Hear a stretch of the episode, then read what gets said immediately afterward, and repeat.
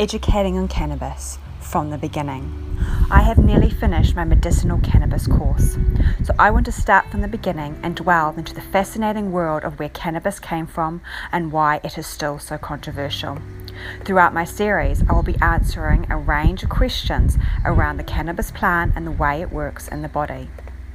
To begin, how old is the cannabis plant believed to be? Around 27 million years old. What features do the Cannabaceae family share? This plant family contains only 170 species. This family is known for its erect plants, trees, or climbers. They have flowers without any petals. The flowers dry into fruit containing one seed. They are recognized for their palmately compound or palmately lobed leaves, which looks like a shape similar to that of a hand with fingers extended. The palmately leaves have three or more veins, leaflets, or lobes extending from one point. These lobes, these lobed leaves have stipules, little projections from the base of the leaf stalk, and they date back to around 494 BC.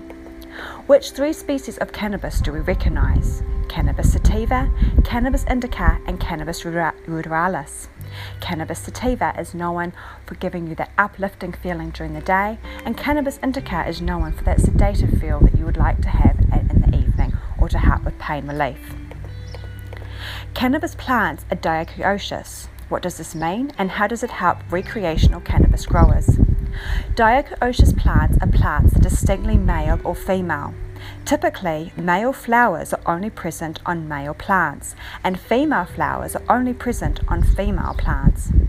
Male cannabis plants are typically only growing to create new strains, as it is the female plant's flowers that contain the most resin, thus carrying the greatest benefits. Cross pollinated cannabis is considered an inferior product because it causes the female flowers to go to seed instead of focusing on producing more resin. The female plants produce buds that contain THC and are high in terpenes and cannabinoids. If the male plant is in close contact with the female, the most likely result is a lower quality seeded weed. The grape like buds without hairs found on male plants eventually turn into pollen sacs, while the female plant eventually can produce hundreds of flowers, forming clusters known as colas. Growers ideally want to avoid sinsemilla, seedless female plants, so that the female plant can channel the energy to make more resin instead of seed production. Therefore, growers tend to separate the male and female plants. The next podcast will be covering what trichomes are, how to determine the sex of the plant, and what land races are. Subscribe for the latest on cannabis research and how it can help you.